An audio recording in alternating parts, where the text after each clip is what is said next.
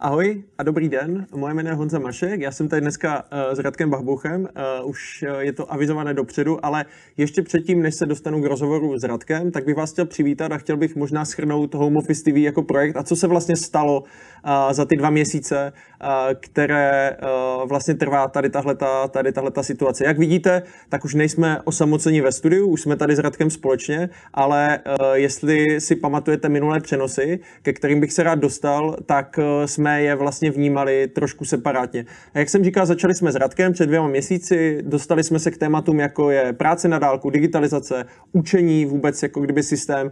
Bavili jsme se o rodině, o vztazích, bavili jsme se o kritické myšlení, o firmní kultuře, o inovacích, bavili jsme se o ekonomických vlivech, které bude mít tahle ta doba a, a, a o spoustě dalších témat, které vlastně teďka uh, zúročíme. Zároveň je to vlastně oboustranné médium. To znamená, že vy vybíráte témata, které vás v souvislosti s tím, co se děje, zajímá a my je vlastně reflektujeme tím, že si pozýváme uh, zajímavé hosty, se kterými o tomhle diskutujeme. Uh, další věc, která je protože chceme, abyste co nejvíc věcí zaváděli do praxe, tak z každého přenosu vytváříme určité metodiky, určité questy, ať vy, vaše rodiny nebo vaše týmy si z tohohle toho jsou schopni odnést i něco víc, než jenom to, že se budou inspirovat. Ta oboustrannost nekončí. Určitě dneska, stejně tak jako jakýkoliv jiný přenos, máte možnost pokládat Radvanovi nebo pokládat hostům dotazy a tím vlastně formovat to, kam, ten, kam ta diskuze povede. Takže si prosím vemte vaše mobilní telefony, zadejte si www.slidu.com, tam je políčko, do kterého zadejte Home Office TV a díky tomu se dostanete právě k možnosti pokládat nám dotazy. Máme tam pro vás připravenou takovou malou soutěž, takové malé překvapení. Kdo nám odpoví na otázku, kterou jsme s Radkem zvolili, jestli u vás v týmu děláte pravidelná ohlédnutí, právě takzvanou retrospektivu nebo debriefing. A, a vidím, že už nám, že už nám a, lidé, že už nám lidé odpovídají, to znamená, a, první možnost ano, děláme je pravidelně nebo nepravidelně, anebo ne, neděláme je vůbec, protože dneska to opravdu o debriefingu a, bude hodně. A, tak to je, tak to je, a, tahleto, to je tohleto slajdu. A, pokud nám necháte vaše jméno, a příjmení a e-mail, tak můžete vyhrát tu krásnou kazetu od firmy Zonentor s, s lahodnýma domácíma čajema a já na konci uh, vyhlásím, já na konci vyhlásím uh, ty, ty, ty dva šťastlivé, kteří, kte, ke kterým poputuje. Uh, tak, takže uh, Radku, já tě tady vítám. Uh, vítám tě tady znova, což, je, což je super. Minule jsme byli u nás. Minule, jo, minule jsme byli vlastně u vás v Kvedu.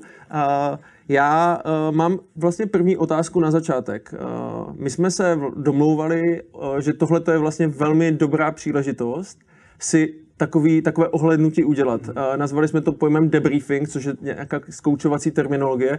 Radku, zkusil bys vysvětlit, co je debriefing a k čemu je dobrý?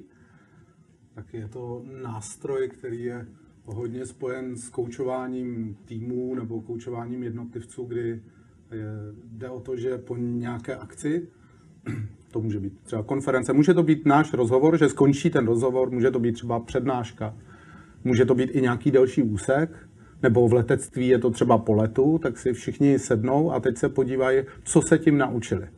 Jo, to znamená, že to berou jako příležitost dělat to příště ještě líp, takže se podívají na to, co jim vyšlo, třeba i náhodou jim to vyšlo, ale to je vlastně dobrý, že bychom to mohli příště zase znova zopakovat, eh, kde třeba zaváhali a kde by teďka už udělali něco jinak, ale ne s tím, aby si to vyčítali, ale spíš příště v tomhle místě uděláme tohle, takže neustále vlastně zlepšují svoji praxi. A vyplácí se to zejména tehdy, když se opakovaně k nějaké činnosti vracíš. Když je třeba turnaj, eh, sportovní týmy, když mají po semifinále, tak by měli udělat debriefing toho semifinále, protože třeba dopadlo dobře, ale to nebude ještě stačit na vítězství ve finále. Takže i ve sportu je dobrý udělat debriefing. Samozřejmě po finále už se to nedělá tak často, to už se oslavuje, anebo eh, jsou lidi zkroušení, takže nemají takovou motivaci to dělat, ale, ale mělo by to tam proběhnout. A někde je debriefing povinnou součástí, třeba v tom letectví je to povinná součást vlastně práce nebo když jsou jednotky rychlého nasazení, nějaký vojenský týmy, když dělají nějaký operace. V jiném prostoru to není obvyklý. Tady vlastně nevím, jak to nakonec dopadlo, ale bylo vidět, že spíš lidi nedělají ve firmách, než dělají. A to ještě si myslím, že, že ty, co se na nás koukají, jsou v tomhle dál, že, že mají k tomu třeba blíž, než je to běžně ve firmách. A je to obrovská škoda, protože když to budu ilustrovat nějakým číslem, tak byla velmi zajímavá studie třeba od pana Tannenbauma, Eh, metaanalýza, to znamená, že se vzalo spousty různých jako experimentů a různých týmů v různých oblastech, to znamená, každý ten tým má nějaký jiný parametr toho, co to znamená být výkonný. Někde je to počet nápadů, někde jsou to obchodní výsledky a tak. No a zjistilo se, že zavedením tohohle debriefingu, když prostě je to běžná praxe toho týmu, že skončí nějaká akce, skončí den nebo skončí něco náročnějšího oni si sednou a řeknou si, co jsme se tím naučili, co nového jsme tam objevili, co nás tam překvapilo, na co si příště dáme pozor, tak se zvyšuje v průměru výkonnost týmu o 20%, což je neuvěřitelné. Mm-hmm. Jo, 20% vlastně, a to, to jsou různý parametry, jak říkám, to, to není něco, co by bylo vázané třeba jenom na oblast kreativity nebo tak. No, takže je to dobrý to dělat. Jo. A v individuálním je, je, to, je to podobný, protože vlastně lidi, kteří dělají debriefing třeba svého dne, týdne, tak se daleko víc učí. Jejich křivka učení je prostě neustále eh, vzrůstající, protože každý den je vlastně příležitostí se něco naučit, udělat to líp a zároveň jsou spokojenější. Já se tě zeptám na tu, já se tě zeptám na tu frekvenci. Ehm, je dobré v té osobní rovině si třeba psát nějaký deníček vděčnosti nebo eh, každý den v tom týmu to asi každý den nejde, to znamená, říkáš po nějaké určité období. My jsme si řekli, že to uděláme po dvou měsících, protože tady něco začalo před dvěma měsíci a teďka to pomalinku se rozvolňuje. Tak jaká je ta nejlepší možná frekvence nebo co doporučuješ? Je to odlišný, když jde o jednotlivce, je to odlišný, když jde o týmy. Když jde o jednotlivce, tak takový debriefing, který by měl na pomoc vlastně i prožívaný kvalitě života, tak dává smysl jako večer si, si vybavit nějaký důležitý okamžiky. A dělá se to tímhle způsobem, ani ne tak, co jsem se naučil, jako co bylo pro mě důležitý tenhle den. Jo? A vzpomenout si dva, tři nějaký okamžiky. Když to beru ale z hlediska toho, že potřebuji pracovat na nějaké své dovednosti, třeba chci zlepšovat svoje vyjednávání nebo chci zlepšovat své prezentační dovednosti, tak to dává smysl těsně po vyjednávání eh, a to není každý den třeba. Jo? Takže, takže sednout si po vyjednávání, ať už dopadlo úspěšně nebo neúspěšně, nebo většinou je to někde mezi, a, a říct si, dobře, co jsem se tím ale dneska naučil, ne čeho jsem dosáhnul, ale co jsem se tím naučil ve vyjednávání, tak vlastně eh, dává smysl ve vazbě na tu, na, eh, na tu činnost. Jo? Takže jestli mám tréninky jednou za týden v něčem, tak, eh, tak jednou, jednou za týden. Tak to je to individuální. A, a v těch týmech je to tak, že když ten tým hodně intenzivně na něčem pracuje, takový ty hekatony třeba, nebo agilita, jo, se, se to nazývá ve firmách, tak to dává smysl někdy i na konci dne. Jo, že si řeknou, co chceme dneska ráno jako dosáhnout a večer si řeknou, čeho dosáhli ale to je opravdu, když se intenzivně pracuje a každý den eh, většinou v souvislosti s nějakýma projektama uh-huh. náročnýma. Když je to eh, tým, kde vlastně jsou hodně náročné podmínky a příkladem takového týmu je třeba, když děláme výzkumy, které se týkají eh, kos, kosmických týmů, vlastně posádek v kosmických lodí, a ta, tak tam třeba stojí za to vyhodnocovat něco, co je spíš proces, jako třeba komunikaci, jednou za týden, uh-huh. když hodně záleží na komunikaci. Ale když to není takový tým, který v hodně náročných podmínkách, tak třeba vyhodnocovat svoji komunikaci dává smysl jednou za čtvrt roku. Jednou za čtvrt jo, jakože, že je to i takový dobře přehlednutelný si říct, co jsme se za ten, a to jednak ve vazbě na to, jak vypadala naše komunikace, ale taky ve vazbě na to, co jsme se naučili. Takže když prostě ten tým třeba vyjede někam na offsite nebo tak, tak dává smysl, aby si udělal takový velký debriefing, že si poskládá, polepí všechno na flipcharty, co všechno vlastně novýho se tam objevilo. Takže pro ty, kteří napsali, že to nedělají, tak eh, když jsou výkonově orientovaní, tak eh, těch 20%, které ty si deklaroval, by, by mohlo být jo, jako jo, jo. pro ně jako za, za, zajímavá, zajímavá informace. Pro ty lidi, kteří jsou doložený, to prostě mm-hmm. není jenom eh, jako fakt jako reklama, nebo tak to není jako, jo, to, tohle je fakt jako doložený celou řadou studií a je to zprůměrovaný. Zeptám se tě na takovou otázku, když něco nedopadne úplně dobře, tak eh, se přeci jenom uh, ten debriefing nebo to, to ohlednutí dělá asi trošku těž, těžce, ne? Že, že, že si lidi tak jako vyčtou, hele, ty si tam a ty si a hodně se ukazuje, nebo jak, jakou s tím máš zkušenost, nebo jak to dělat dobře? Jo, eh, když mám šanci to ještě nějakým způsobem napravit. A to je to, co jsem říkal s tím finále. Když finále prohraju, tak je malá motivace těch lidí udělat si debriefing. Jo, je, jako t, je, je to takový, že je to ve vazbě na to, že vím, že mě to bude čekat a že mám možnost to napravit. A pak ta um, motivace tam je, s tím, že někdy je lepší eh, to posunout, když mám brzo možnost to napravit, to posunout před ten okamžik, jako kdy, kdy hned využiju ty, ty zkušenosti, ale podstatně je taky, abych nezapomněl tu bezprostřední zkušenost. Jo? To, to znamená, že tam je taková ta křivka, Ebbinghausová křivka zapomínání, kdy vlastně my, my v prvních hodinách zapomeneme polovinu toho, ale to nevadí, jo? to nejsou tak důležité věci, ale eh, abychom nezapomněli tu emoci, co jsme cítili, která souvisí s motivací, že jsem se necítil dobře při položení téhle otázky, jak to udělat příště, jak na to dobře odpovědět a tak. Takže pokud už tam vyvanou ty emoce, což je třeba v řádu jako týdnu, spíš měsíců, tak už se to nedělá tak dobře i, i z hlediska té motivace. No ale vrátím se k tomu, eh, že někdo řekne dobře, ale je to trošku bolestný, ne, říci, že si měl říct něco jiného. No právě když je to pojatý, jako že je to nějaká zkušenost, kterou už jako, dobře, udělal jsem tuhle chybu, ale v životě už tuhle chybu neudělám. Mhm. Ka- každý známe, má, máme takové situace, kdy jsme něco udělali s, s klientem, něco ve vztahu nebo tak, a vlastně to bylo cený tím, že, řekne, že si řekneme, hele, už nikdy tohle nebudu opakovat, tak pak vlastně se lidi dívají na to ne jako na selhání, ale na velkou lekci. Mm-hmm. Jo, a to jsou ty různé formáty, kdy lidi mluví o svých průšvizích jo, a, a vlastně sdílejí to a to, to je velká příležitost k učení. Takže vlastně, když to takhle rozebereš, tak ty lidi už to nevnímají tak negativně. Takže paradoxně, když rozebíráš něco, co se povedlo,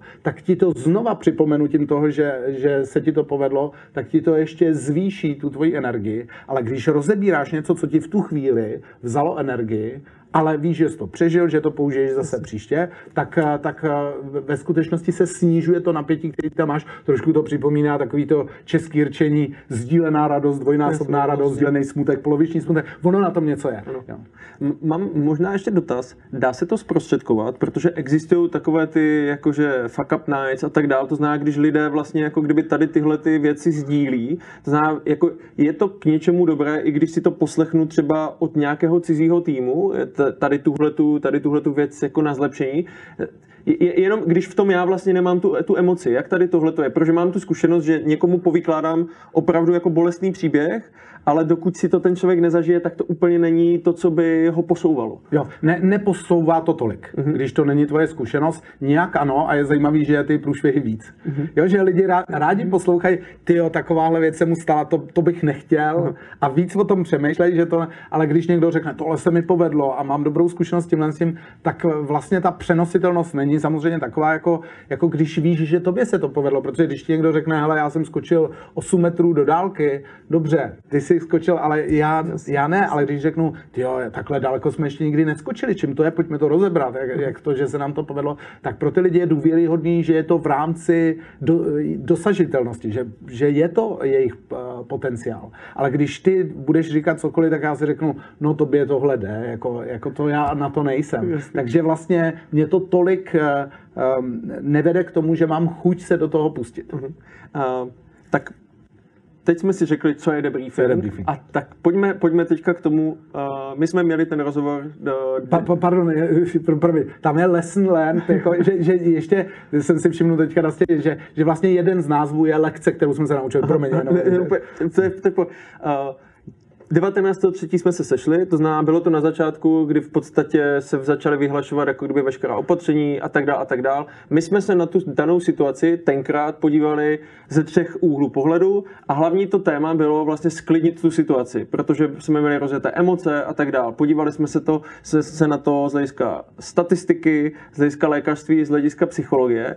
A Pojďme se teda k tomu vrátit v těchto těch třech oblastech. To znamená, my jsme se odkazovali z hlediska matematiky a statistiky na nějaké data, na nějaké fakta. Hodně jsme mluvili o knize Faktomluva. To znamená, co ty jsi viděl za ty dva měsíce? Co se stalo v této oblasti? Nebo co se dělo? No, bylo smutný, trošku jsme jako se bavili o něčem, co pak opravdu následovalo. On to byl první týden karantény a první den, kdy byly povinné roušky. My jsme teda roušky neměli tam, ale, ale byly po, povinné roušky. A to bylo úplně na začátku. A myslím si, že, že na začátku lidi taky jako do sebe hodně vstřebávali informace, jo? protože byli vlastně první týden na home officeu, všechno se, eh, všechno se měnilo, tak to bude zajímavý, měli to větší sledovanost, než bude asi mít sledovanost tenhle pořád, protože si myslím, že řada lidí řekne, už, už ten už to covid, už to nechci slyšet, nebo, ale tenkrát jako jenomže, a to bylo jedno z poselství, kterými jsme tenkrát měli, aby brali ty informace z dobrých zdrojů. Ano a ne z příběhu eh, lidí, kteří se vlastně v tom nevyznají, protože to se úplně jako šířilo, že prostě někdo tak eh, si dal selfiečko nebo se natočil na YouTube, teď kašlal tam a říkal, jaký je to strašný.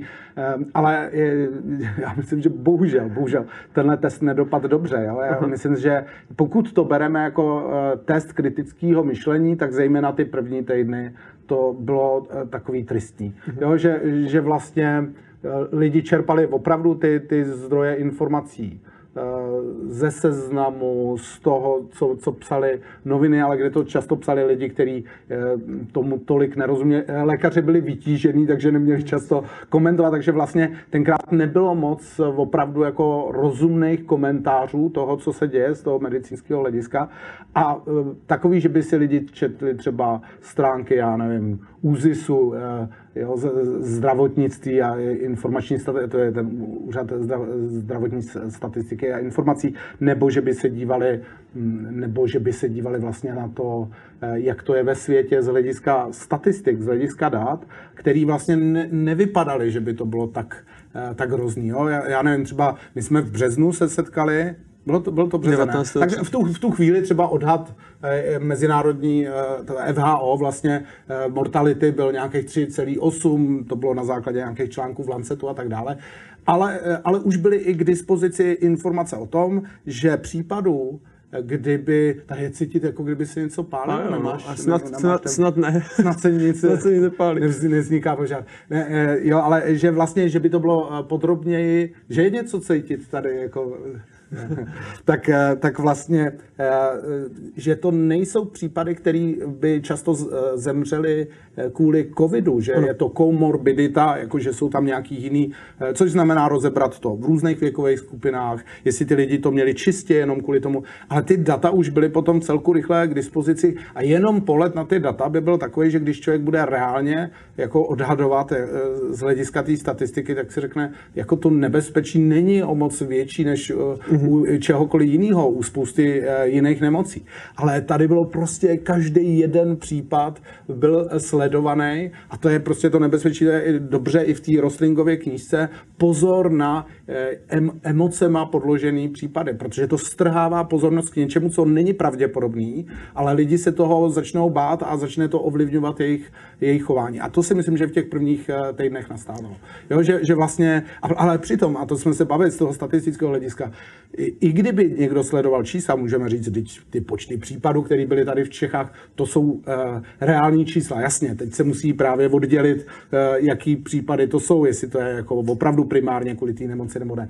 Ale, ale prostě, mm, když tohle sleduju, ale nevím, kolik lidí eh, den, denně zemře, nevím, kolik lidí zemře na jiné nemoci. To srovnání ne, ne, Chybí tam srovnání, Jasně. teď ještě je něco jiného absolutní čísla, něco jiného relativní čísla. A musím říct, že jsem byl vlastně zaskočený tím, my jsme tam vyzývali, jako, jako ať jsou lidi takový klidnější a tak, tak jsem byl zaskočený, kolik lidí v mém okolí, který prostě berou tak, jako že, že opravdu čerpají jako z dobrých zdrojů, že si čtou vědecké články o tom, ověřený fakta, tak, tak byli vlastně zúzkostění a čas často říkali, hele, na mě to ze začátku nedopadalo, ale já když jsem viděl ty lidi kolem mě, tak eh, jo, i teďka, když děláš debriefing, já už jsem dělal debriefing s řadou lidí a ve firmách jsem dělal debriefing, tak řada lidí říká, trošku, trošku mě mrzí, že jsem tomu na začátku podlech. Mm-hmm. Jo, že, že jsem se nechal tím, eh, tím rozhodit. No a t, takže když řeknu třeba z hlediska kritického myšlení, toho, jaký se objevovaly vlastně reakce tady. Jo, já, já třeba jiný příklad, jo.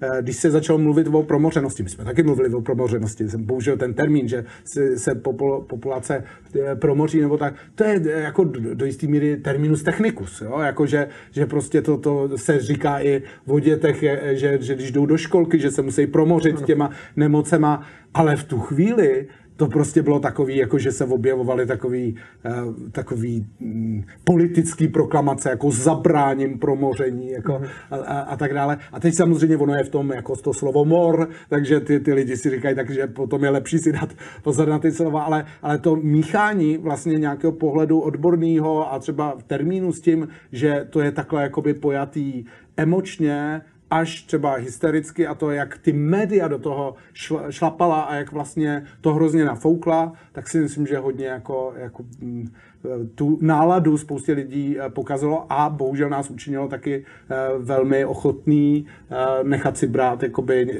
některé práva a, a svobody, které by ještě před čtvrt rokem nikdo ne, netušil, že, že je možný vzít. Zeptám se v, tomhle, v této souvislosti, tak součástí je se podívat zpátky, třeba jak to řešili jiné země. Uh, i, I možná v souvislosti, já nevím, azijské země, já nevím, Švédsko, jako typický příklad my a, a vůbec jako uh, který ten scénář podle tebe, i s ohledem třeba na to, jak ta společnost vlastně k čemu inklinuje, jestli jsou jako víc poslušní nebo ne a, t- a tak dál, tak který ten, ke kterému ty scénáři, kdybychom si dělali debriefing, jakože si ho děláme, by se ty přiklonil? Tak to má několik rovin. Ehm, třeba se můžeme dívat jako způsob, jak se komunikuje mm-hmm. s lidma, tak jednoznačně jakoby v tom Švédsko, že považují lidi za dospělí a mm-hmm. že, že prostě je vyzývají k tomu, aby se chovali rozumně. On je totiž jako když, když je nějaký zákaz a začne se vymáhat, tak ono je to takový, že vlastně to často jako ztrácí zdravý rozum. Takže my jsme se třeba bavili o těch rouškách a doteď to, to mám tak, že prostě si myslím, že do metra nebo do, do nějakých hromadných prostředků, jo, to je fajn, jo. Ale pak, když si viděl v parku lidi, jako široko daleko vlastně. nikdo nebyl, i jsme se o tom bavili, mm-hmm. že, mhm. že to už nemá logiku, ale je to zjednodušení, prostě všichni, všude uh, roušky a um, takže ale říct, chovejte se ohleduplně, No, teď v metru jsem to slyšel, jo, že, že to, to, to mi přijde daleko lepší. Tak to je jedna rovina, jo, jak komunikovat s lidma. Tady mám pocit vlastně takového rodičovského jako přístupu, když si stačí vzpomenout, jak prostě je, to je úplně nehorázná komunikace, takový, jestli na Velikonoce nebudete dodržovat, tak si za to můžete sami. Mhm. Jo, jako, jak tady bylo takový, jako, co, co to bylo, jo, jako z hlediska transakční analýzy, komunikace rodič-dítě, jo, a teď různý takové výčitky vůči, eh, vůči lidem, takže takový jako, že když to dobře dopadne, tak za to můžeme my a když to dopadne špatně, tak si za to můžete sami, že jste to, eh, že jste to nedodržovali. Tak to, to je jedna rovina, jo? Že, že si myslím, že psychologicky to nebylo, komunikace vůbec nebyla dobře zvládnutá. Mm-hmm že prostě můžu požádat lidi a oni se tak budou chovat. Jo? A, a teď se chovali, jako, jo? když přijde za jako nařízení používat roušky a nikde nejsou, jako teď, ta ochota lidí jako udělat si je a, a podobně byla obrovská, jo? ale že to nebylo jakoby formou jakoby vyjádření děků a podpory vzájemný a tak, ale bylo to opravdu spíš ukazování, kdo za to může a kdo udělal jakou chybu. Takže komunikačně to nebylo zvládnuté. Já myslím si, že to Švédsko je v tomhle v tom následování hodný. A když se podíváme na ty čísla. Tak on je to docela zajímavý, protože já, myslím, že jedna z dobrých věcí, a doufám, že se udělá debriefing, je, že každý ten stát měl jinou sestavu těch, ale taky samozřejmě má jiný podmínky, jinou hustotu populace a tak. Není to jednoduchý, jako řešit to matematicky nebo metodologicky, ale, ale dá se to, jo, dá se to. A, a vlastně to Švédsko třeba je, je vlastně docela zajímavý model tím, že je to třeba proti nám takový extrém, jo, toho, jak to tam bylo volnější. A, a teď, když se budeš dívat na články, které jsou v novinách, jo, tak, tak velmi často tam najdeš takový švédský model se hroutí, eh, tohle hořká pilulka jako Švédsko, eh, cesta nevychází Švédsko a tak dále. Tak to jako je to mediálně tady prezentovaný, že vlastně to bylo docela docela jako neúspěšný. Mm-hmm. Jo. Když se podíváš na čísla, tak je to zajímavé, jo? protože když se podíváš na čísla, tak já, já to nevím úplně přesně, myslím si, že my máme teďka nějak přes 300 jako mm-hmm. lidí, kteří eh, jsou jako eh, evidovaný, že to byla smrt způsobená, ale vlastně ne způsobená covidem, že s, s covidem, jo? jako ještě, ještě přesně.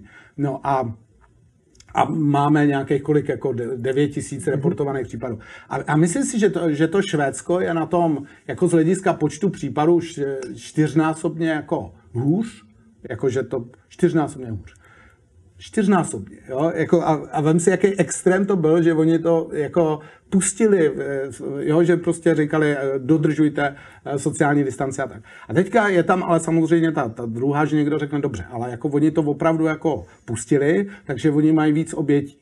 Jo, mají víc obětí. Jo, tam, tam je to vyšší počet, jo, že to znamená, my máme my máme nějakých uh, 300, 300 obětí, ale oni, oni mají, já nevím, 12krát, mm-hmm. 12krát, 13krát víc, ale uh, když se na to podíváš z hlediska čísel, tak 300 obětí je normálně počet lidí, kteří zemřou denně. Takže oni jsou o 13 dnů, jako teď, teď opravdu, abych to na něčem ukázal, Jasně. tak jsou uh, o 13 dnů starší. Jako od, jo, za, za 14 dnů přesně tenhle ten počet. A, uh, a Teďka ale jako je důležité říct to jenom pro srovnání, co to je těch, těch 300, 300 eh, eh, lidí. No ale oni jsou dál opravdu v tom, eh, že jednak jsou připravenější i na druhou vlnu, jo, že vlastně tím, že mhm. vytížili víc, víc ta lůžka, protože myslím si, že třeba z medicínského hlediska, my jsme se strašně moc věcí naučili a když je člověk moudrý, tak se naučí všem a myslím si, že vždycky to je posun. Jo, to, to je otázka rozhodnutí. Ale když se na to díváme, jestli byly splněny nějaký cíle, já nevím, myslím, že se to všechno dělalo s cílem, tak co byl ten cíl? No. Jako ten cíl byl nevít, nevít, nepřetížit kapacity zdravotních lůžek, které jsou určeny k těm, těm akutním. A to se nepovedlo, protože to bylo zastavené tak silně, takovejma restrikcemi, že se to vlastně vůbec jakoby nešířilo ono je těžké to trefovat tak, aby byla přesně vytížená ta kapacita. I když ten náběh se dá nějakým způsobem registrovat podle včasných signálů, takže se dá udělat nějaké opatření, ale vlastně ta, ta, ty restrikce byly tak silný, že v podstatě jako je to takový, že se to posunuje ale, ale vlastně ta druhá vlna tady může být jako složitější než třeba v tom Švédsku. Já možná si udělám teďka takovou jako vlastně reklamu na ty přenosy zpětně, protože my jsme se bavili o kritickém myšlení. 31. tady byl prostě uh, Josef Šlerka s Petrem Koupským, bavili jsme se o tom, kde brát zdroje a tohle. Myslím, že, myslím, že to bylo jako hodně povedené. A to, co ty říkáš, vlastně uh, docent Konvalenka, když se bavil biochemik o tom, jakým způsobem vlastně funguje ten virus a tak dále, tak on říkal, pro mě je důležité jenom jedno číslo a to je právě vytíženost těch vlastně těch, těch lůžek, které jsou, které jsou a ty já sleduju, jo? A tohle to by mělo být vlastně to KPIčko, Přesně, a, to, aby, aby, aby, to, aby to vlastně nepřekročilo. To, bylo, to byly jeho ano, slova. Ano, ano. Jo, já si to, eh, ne, neslyšel jsem tohle to zrovna, ale myslím si, že to mhm. měl být ten cíl. Uh-huh. Jo, protože jako nemůžeme, jasně, že když řekneme lidem, aby nechodili ven, tak je míň. To je jako když zakážeš lidem chodit po schodech, tak prostě je mý úrazu mm, jako krčku. Jako, jo, takže by si mohl říct, protože jako zlomenina eh, kyčelního krčku je vlastně častá příčina smrti u eh, starších osob, protože oni si potom lehnou, pak mají jako sekundárně nějaký zápal plic a tak dále, tak jako by mohlo být opatření, že se jim zakáže chodit po schodech úplně. Mm-hmm. Jo. Ale takhle to prostě nejde. Má to ten efekt, ale dlouhodobě to, eh, to není úplně rozumný. Takže, takže ono, to není možný dlouhodobě dělat, to je jako kdyby do místnosti vběhla myš a myslím si, že ty první týdny byly takový, že všichni stáli jako na židlích a to není řešení. Jo, musí se říct, jako co, co, co s tím dá. A tady v tom případě to znamená, že ty, ty nemoci, které už se rozšířily, takže se těžko vymítě, jako eh, jo, vymícení nějaký existující nemoci je možný, ale to je velmi specifická věc. A když už je to takhle na všech světadílech, tak ono už to tady bude. Jo? A teď jde o to, jak s tím pracovat a jak s tím žít. Mm-hmm. Jak se toho tolik neděsit, protože jiných nemocí se taky neděsíme a taky jsou vlastně nějakým způsobem smrtelný. A tady ta smrtelnost je odhadovaná třeba 5%, ale, ale jak říkám, pak když se člověk na to podívá eh, podrobněji, tak zjistí, že to je ve většině případů jenom to, že, že eh, v té závěrečné fázi života má, někdo to má tak, že zemře vlastně jen tak, ale ve většině případů se na něco zemře, jo? takže tam jsou třeba i rýmy nebo tak, mm-hmm. jo? Takže, takže vlastně eh, je pak spíš otázka ještě, dobře, 5% a týká se to dětí, jo? a týká se to, jakých skupin se to týká? Mm-hmm. Uh... Mám, mám, pocit, mám pocit, že teda to ponaučení teď by mělo být podívat se na ty modely, nějakým způsobem je vyhodnotit, uh, podívat se v podstatě na ten kontext toho, kde, kde my jsme, co jsme, co jsme udělali. A slyšel jsem ještě vlastně zajímavou věc, uh, když jsme se bavili o této problematice, a to je, že se vlastně vůbec na tady tuhle tu situaci necvičíme. Jakože, jo? A to znamená, že, že asi bychom měli zavést nějaké opatření tohohle toho typu, aby v momentě, kdy se něco takového stane, protože teď už asi všichni chápeme, že se to jako děje a bude se to dít a teď akorát je ta periodicita je vlastně jako otazník, ale že bychom na to měli být připraveni, ať už z hlediska materiálního, tak z hlediska toho, že víme, co máme dělat a a ta zodpovědnost je v podstatě jako na nás. To znamená, že já jako Honza teďka vím, že prostě buď to tu roušku nosím nebo ji nenosím, ale vím, že pokud jako nechci někoho ohrozit, tak ji asi měl mít, když právě budu někde v nějakém, nějakém davu. Jo. Uh, já, já si myslím, že, že vlastně je to dobře využitelný z tohohle hlediska. A to je právě to rozdílný psychologické hledisko a e, medicínské. Když se na to díváme jako z medicínského hlediska nebo medicínského ekonomického mm-hmm. hlediska, tak vlastně jsme se moc neposunuli. Tím, že se všechno zastavilo, že se jako lidi nesetkávali, že uh, prarodiče neviděli, se báli obejmout vnoučata, tak jasně, že se ta nemoc méně šířila, takže těch případů bylo méně, mm-hmm. než kdyby se to, ale nebylo by to tak, není to řádový rozdíl, co, co se bavíme, jo? protože eh, jsem říkal s tím Švédskem, ale my ho doženeme potom zase, jo? oni mají teďka jakoby nějaký náskok, Jasně. ale ono se to potom zase uh, jakoby změní po, potom při třeba nějakých dalších vlnách. Já, já myslím, že prostě už, už to nebudeme řešit za tři roky, že, že někdo tady má jako koronavirus o moc víc, než že má chřipku, nebo má to nějaký nebezpečí, má to nějaký rizika, on zůstane doma třeba díl nebo tak, ale že si na to, na to snad zvykneme. Z hlediska medicínského a ekonomického, to bylo Pirhovo vítězství. Mm-hmm. Jo, to znamená, to, kolik stálo tohle odložení, vlastně, že eh, ekonomicky, jako jakou škodu to udělalo v těch jiných oblastech, jako dokonce si myslím i přímo v té oblasti zdravotní péče, tak to by bylo smutný si říct prostě Pirhovo vítězství, jako eh, o moc dál jsme se nedostali. Ale já myslím, že prostě zase je tam řada věcí perfektních a mhm. řada věcí velmi dobře využitelných, mm-hmm. jo, když, když si je uvědomíme. A, e, a to nejenom jako, že to urychlilo řadu změn, který prostě, a to jsme se bavili, a to, to vlastně jsem ti tenkrát říkal, že to bylo poprvé, co jsem přednášel online, že jsme třeba jako na katedře psychologie přišli do plně online výuky a já doufám, že to nebude, že se úplně vrátíme zase do toho, kde to bylo předtím, že se to, že se to nakombinuje. Ale jako jedna věc je, že doufám, že prostě lidi jsou trošku víc proočkovaný nějakou jako úzkostí, nebo mhm, mhm. i ve smyslu, že prostě příště už to nebude takhle jako takováhle eh, reakce, taková předrážděná, že, že vlastně eh, už, už nad tím mávnou eh, rukou, že už ty média budou vidět, že to lidi tolik ty, ty články nečtou a tak dále. Takže doufám, že třeba eh, příště ta naše reakce bude rozumnější. Ale je důležitý se na to podívat, jak u každého, jako, a třeba si říct, jo, a reagoval bych teďka v něčem jinak, nebo změnil bych něco a, a podobně. Takže když to bude takhle vytěžený, tak si myslím, že to přináší ten zisk. Jako jak pro nějakou pohodu dlouhodobější, Eh, tak si myslím, že to přinese ten zisk technologický, mm. že, že v těch firmách prostě najednou jako začali dělat věci, které dlouho to vypadalo, že tam nejsou možné a najednou digitalizaci to mm. strašně urychlilo a spoustu dalších věcí. Ja, my jsme se tam vlastně dotkli jedné zajímavé věci a to je i uh, vlastně té sounáležitosti zodpovědnosti. To znamená, že Předtím jsme vlastně, když jsme měli nemocné dítě, nebo jsme byli sami nemocní, tak jsme prostě šli normálně do, do kanceláře, anebo jsme prostě dítě dali do školy, do školky. Mám pocit, že se může i tohleto posunout a my jsme to deklarovali na začátku. To znamená, do jaké míry si myslíš, že ta ohleduplnost, jako vůči těm ostatním, bude nejenom v souvislosti s covidem, ale v podstatě jako kdyby s běžnou nemocí, protože se šíří. Myslíš, že se to dostane do hlavy lidí a budou více ohleduplnější? Já, já si myslím, že jo. Protože vůbec ta změna toho chování a to, to s tím Uh, I když třeba uh, jakoby kritizuju tu plošnost a ne, myslím si, že s těma rouškama to bylo opravdu jakoby přeháněný a že, že někdy tam jako, a, a pak se objevovaly postupně, že už teda, když jsi sám v autě nemusíš a tak, uh, jo, ale prostě myslím si, že když člověk zaprvé, když je nemocný, že by fakt neměl chodit mezi lidi a že bude fajn, když prostě si lidi budou brát roušky a já doufám, že tenhle návyk tady zůstane, protože na druhou stranu mě to eh, vadí a nejenom mě, spoustě lidí to vadí, když prostě vidíš, jak někdo vejde jako do, do metra, ty tam kejchne, teď si představíš, jako co to tam a vlastně tenkrát eh, nebyla většinová citlivost na to. Mm-hmm.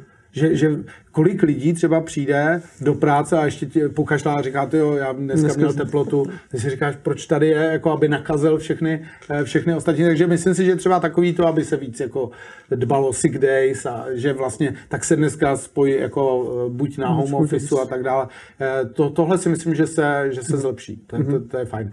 Co, co nevím, jako já si myslím, že třeba se zlepší, že už při opakovaném kontaktu s tím, jak už je to tady znova, tak prostě lidi řeknou, jasně, tak, eh, jako, tak to nějakým způsobem proběhne, teď jako to zvládneme a podobně. Eh, co nevím je, jak to bude s tím kritickým myšlením. Mhm. Já si myslím, že lekce kritického myšlení bychom, bychom potřebovali, protože jinak ta manipulovatelnost médií eh, je, je velká a bohužel ta média taky mají nějakou svoji agendu, že jo, chtějí, aby si to hodně četlo a někomu to patří, tak je to takový jako eh, důležitý, aby se lidi naučili se proklestit k tomu, co opravdu je jako třeba vědecký článek postavený na datech a ne, co je takový výkřik do tmy, kterým chci zaujmout. My jsme se vlastně i před eh, tady tím letím pořadem bavili o tom právě, co je jako certifikované, lety prověřené vědecké versus to, co jako někdo, eh, kdo se třeba jenom jako dobře probudil nebo si přečetl tři knížky, tak najednou ty dvě věci můžou vypadat vlastně hrozně, hrozně podobně. A my jo, jsme se bavili o školeních a bavili jsme se o koučování a tak dál. A přitom jsou nějaké jasně dané pravidla, které ale, které ale vlastně ty certifikace a tak dál stojí čas, energii a, tak, a, a, a vlastně, ale ti lidé to vnímají vlastně jako stejně, jo? takže uh, lidé, kteří nemají, uh, jak to říct, nemají vystudováno, nemají znalosti, tak najednou vlastně mají možnost projevit svůj názor herci, zpěváci, prostě se baví o věrech, o promoženosti a, a jak by to udělali. A najednou vidíš prostě ty stovky tisíc lidí, kteří to sledujou a, a, a ještě jako to posílají dál. Tak, tak čím tohle to je? Nebo jak tomu zabránit? Jak tomu zabránit? Možná, čím to je, je na delší eh, de- debatu. Uh, jeden z předmětů, který, eh, který učím vlastně na, na Karlově univerzitě, je metodologie. Metodologie se zabývá tím, jednak jak rozpoznat eh, zdroje informací, které mám, jak je použít pro nějaký odhad toho, jak, se, jak udělat něco lépe pro, pro sebe, pro ostatní. A eh, je jedním z klíčových témat, aby se lidi naučili rozlišovat mezi tím, co se nazývá belief-based mhm. a co se nazývá evidence-based. Jo, když prostě eh, něco říkám, tak říkám to jako svůj názor. Představ si, že jako budu mít knihu publiku knihu o tom, jak vychovávat děti. Jo. Každý z nás má nějaký zkušenosti. Jako všichni kdyby, umíme vychovávat všichni děti. umíme vychovávat děti. Děti by si o tom mysleli něco jiného, kdyby tady byly naše... Jo, takže já řeknu, já mám N rovno čtyři, tak jako mám nějaké zkušenosti, jak vychovávat děti eh, a napíšu o tom knížku. Někdy píšou i lidi, kteří třeba jako o manželství, kteří manželství nemají a tak. Ale, ale to je belief base, jo? Já, si, já si myslím, a většinou jenom, abych se ujistil, že tohle je správná cesta, protože si nechceš myslet, že prostě léta to děláš špatně s těma dětma. A, a jako ono je těžký to udělat dobře, oni ti vždycky jako řeknou, ten, tenkrát si dělal udělat tohle. No, um, ale to je, to je jedna věc. A je rozdíl, když já dělám třeba nějakou knížku a ta je postavená na tom, že se dělali vlastně rozsáhlý výzkumy. Ono to není jednoduché. To, to, jako máš dvě děti ve stejných podmínkách a jednoho máš chválit a druhýho ne. Jo, třeba když mám říct, má se chválit nebo se nemá chválit. Ale existují takový, eh, takový studie, kdy třeba někdo celý život věnuje tomu, že zkoumá, jaký vliv má nějaká drobná změna ve formulaci toho, co děláš. Jo? Třeba takový výzkum, kdy se zjistilo, že je lepší děti chválit za to, že se snažili třeba, než, než že jsou inteligentní, mm-hmm. když je to taky hezký, je pochválit, že jsou inteligentní, ale oni to pak berou jako, jako takovou nálepku, o kterou nechtějí přijít a tak nejdou do takových složitějších situací. Na to je výzkum, to se opakovaně třeba i replikovalo. No a, a pak to někdo publikuje a to, co je hezký, je, že on tomu věnuje celý život a ty si to přečteš a řekneš, ale tak tohle budu dodržovat. Takže na vědě je hezký to, že pár lidí obětuje třeba nějakému úzkému tématu celý život, třeba bude zkoumat něco o koronavirech, a jsou na to opravdu jako do, uh, odborníci. Ale tím pádem můžou za těch pár let něco předložit, třeba lék nebo něco takového a všichni mají z toho uh, užitek. No a, ale já musím vědět, jestli ten člověk, který říká, hele, funguje tohle, eh, tenhle lék, tak jestli si to nevymýšlí, protože potřebuje prodat svůj výrobek, anebo je to opravdu testovaný u těch léků jsou nějaký pravidla, lidi předpokládají, když ne, neodlišují třeba, co je doplněk potravy ano. a co je lék. Jako, takže když ti někdo dá doplněk potravy a řekne, to zesluje imunitu, takže na koronavira jo. to taky funguje. Do, jako... doporučuji, zase, doporučuji zase přenos s docentem Konvalinkou, kde to popisoval ty fáze, jak, že, že tohle to je vlastně jo. jako kdyby naprosto precizně. Jako, jo, jo, takže, takže léky te, jsou něco jiného než Ale v jiné oblasti to třeba v psychologii, to lidi neumějí poznat, když prostě si čtou knížku teď, když říkám lidi, neumějí poznat, myslím, když to zprůměru, jo, většina eh, eh, jako jsou lidi, kteří v tom se vý, výborně vyznají, ale většinová část populace neudělá úplně jednoduchý manévr, že když si vezme knížku, třeba ta knížka je o výchově dětí, tak se podívá, co je v rejstříku. A jestli v rejstříku jsou reklamy na můj workshop o vychovávání dětí, tak je to business. A pokud je tam celá série odkazů na vědecké články, tak je to pravděpodobně evidence-based. Ale musím se podívat, že jsou to opravdu jako Journal of Psychology a není to jako 100 plus jednička a tady ten zdroj jako na Wikipedii a podobně. No, to je jedno ze základních věcí, že, že vlastně to je zdrojovaný. zdrojovaný. A že když to potřebuji zjistit třeba na Google, tak je fakt rozdíl, jestli vezmu Google, anebo existuje Google Scholar. A vlastně, když tam dám Google Scholar do Google, tak se přepnu do vlastně vědeckých článků. Takže když si dám mortalita třeba covidu, tak mi tam vyjdou ty, ty časopisy jako Lancet a podobně. A ne, co si někdo o tom myslí. Jo? A to, to je velký rozdíl. A bylo by dobré, aby tohle to, uh, se dodržovalo. Mě bylo třeba zajímavé, protože ani názory lékařů nejsou úplně jednoznační. Tak si asi viděl takový, jak byl ten dopis 11 proti tomu dopis 8 lékaři proti uh, lékařům. Ale z tohohle hlediska je, je právě důležitý krok, který udělala ta jedenáctka potom dodatečně, že oni ozdrojovali ten dopis. Mm-hmm. Jo, protože když napíšu plošní opatření jako nevymítí virus, tak je to můj názor, nebo to mám na základě nějakého výzkumu. Jo? Neviděl jsem, že by to udělala ta osmička, jako že by to zdrojovala, protože na tom poznáš za prvé, že tvý tvrzení jsou jako uh, prověřitelný a že to někdo prověřoval. Jo, ale v běžné mluvě, když třeba řeknu, jako vychovávají svý děti takhle, tak ty, ty řekneš, a proč si to myslíš? A u spousty lidí, vlastně, kteří něco školej a něco říkají, když jim řeknete, pozor, můžete mi říct, e, na základě čeho jste tohle tvrdili, tak zjistí, že oni to vlastně nemají zatím nějaký výzkum na tisícovkách lidí. Když řeknu třeba, kdybych tady řekl, hele, používejte debriefing, debriefing je super, my ho taky umíme nabízet do firm, takže je to náš produkt, jako použijete a budete o 20% dál. Je to reklama nebo je to, je, je to metaanalytická studie? Máme tady dotaz, máme tady dotaz na slajdu, že by právě chtěli uh, ty, ty, ten, ten, to, co to dokazuje, těch 20%, takže to asi někde, takže, to, takže asi, asi to dodáme, ozdrojujeme. Jo, jo, jo. ale i takhle Tannenbaum, T-A-N-N-N Baum, Eh, ten se tomu věnuje asi nejvíc, přepnout na Google vědeckých článků a tam eh, je metaanalýza, kterou jsem zmiňoval, ale jsou tam i nějaký další studie. Takže ještě během teďka toho pořadu si to můžete věřit. A super, protože takhle by to mělo vypadat. Jako, uh. ale, ale bohužel není to takhle oboustranný, že někdo něco v rovinách řekne, řekne, tohle musíme udělat, protože jako nás to zachrání a teď někdo by se měl zeptat, a to víme na základě čeho tohle.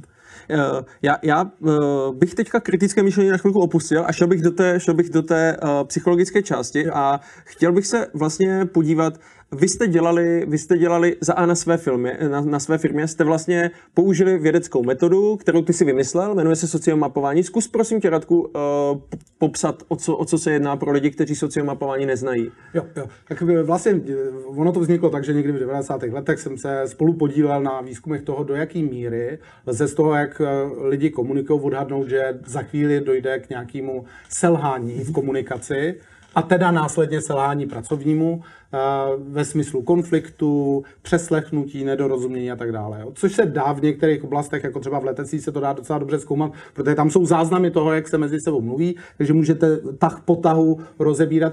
Nicméně eh, prostě ta, ta otázka je obecnější, jestli prostě se dá z něčeho poznat, že se ten tým blíží k nějakému rizikovému bodu a že by měl rychle se vzpamatovat. Eh, v autě, když nám dochází palivo, tak je fajn, že vidíme, hele, jestli něco s tím neudělám, jestli se nezastavím tady u pumpy, tak eh, někde uvíznu. A teď si představ, že máš takovouhle kontrolku ne na palivo, ale na komunikaci a něco tě hlásí, hele pozor, s komunikací se něco děje a ty zastavíš a teďka jdeš opatroveš a řekneš, co se děje s tou naší komunikací. Jo? Dlouho jste se nebavili s tímhle člověkem. Pozor, pozor, jo? jako tenhle člověk odpadá z komunikace. A ty řekneš, aha, jako mm-hmm. musím, uh, musím se mu věnovat a uděláš nějakou, uh, nějakou intervenci. Jo, takže, takže vlastně jak dávat rychlou informaci těm lidem a na základě čeho o tom, jak eh, se vyvíjí komunikace. No a my jsme to jako v těch 90. letech zkoumali a rozebírali do podrobností a pak jsme zjistili, že celou tu situaci můžeme hodně zjednodušit, protože když se lidí zeptáš, jak komunikovali, jak jsem komunikoval s Honzou za poslední týden, jak eh, jak s Kráťou, s Filipem a, t- a tak dále. Teď zmiňuji nějaký jména ko- konkrétních lidí, s kterými jsem třeba v posledních 24 hodinách mluvil tak řeknu, jo, s těma jsem mluvil, s těma jsem nemluvil, s těma mluvím často a teď vlastně ti řeknu, jak tu frekvenci, tak ti řeknu, a jsem s tím spokojený, hele, vlastně potřeboval bych s těma člověkem mluvit víc. A nebo třeba můžeš i říct míň. A pak se zeptáš, a jak probíhala ta komunikace? Jak jsi spokojený s tím, jak jsme se domluvali, že se tady sejdeme? Je to jako 10 z 10 nebo tak. Takže ty vlastně jsi pravidelně dotázaný na to, aby si říkal, jaký je stav komunikace třeba v tom týmu eh, nebo, nebo i ve své rodině. Teď děláme takový projekt, jako kdy to nabízíme do rodin. A vrátí se ti to ne v těch datech, v průměrech a tak, ale v jednoduchém obrázku, který ti ukáže, jak moc jsou ty lidi uh, aktivní v té komunikaci podle vejšky. Vlastně je to, uh, využívá to toho faktu, že se dobře vyro, vyznáme v prostoru, že dobře čteme vlastně prostorové informace, že je hrozně těžký třeba, eh, abych odhadnul pro někoho eh, její vzdálenost tady k tomu počítači a tamhle k té kameře, ale když třeba řeknu, co je dál, tak okamžitě poznám tohle blíž a tohle je dál. A takhle vlastně my dobře čteme ten prostor z hlediska blízkosti a vzdálenosti, ale tohle můžu chápat i v abstraktní rovině, takže když s někým budu komunikovat víc, tak on se ke mně přibližuje a když s někým moc ne, tak on se oddaluje. A kdybych to udělal pro každého člověka, což uděláme, tak vlastně ono to eh, určí takovou pozici těm lidem tak, že když si stoupneš a my bychom vlastně mohli přesně, ukázat. Přesně, jsem říkal, že, my, že když si, když si můžeme, vlastně... můžeme pustit eh, v režii vlastně ten záznam vaší firmy, jo, aby jsme jo. to na tom rovnou ukázali? Protože, já to vysvětlím, jakože to, takhle vypadá sociomapa, jo? A to, tohle, tohle je třeba jenom, aby bylo jasno to dole, co je, to je V04, to je čtvrtý týden tohohle roku.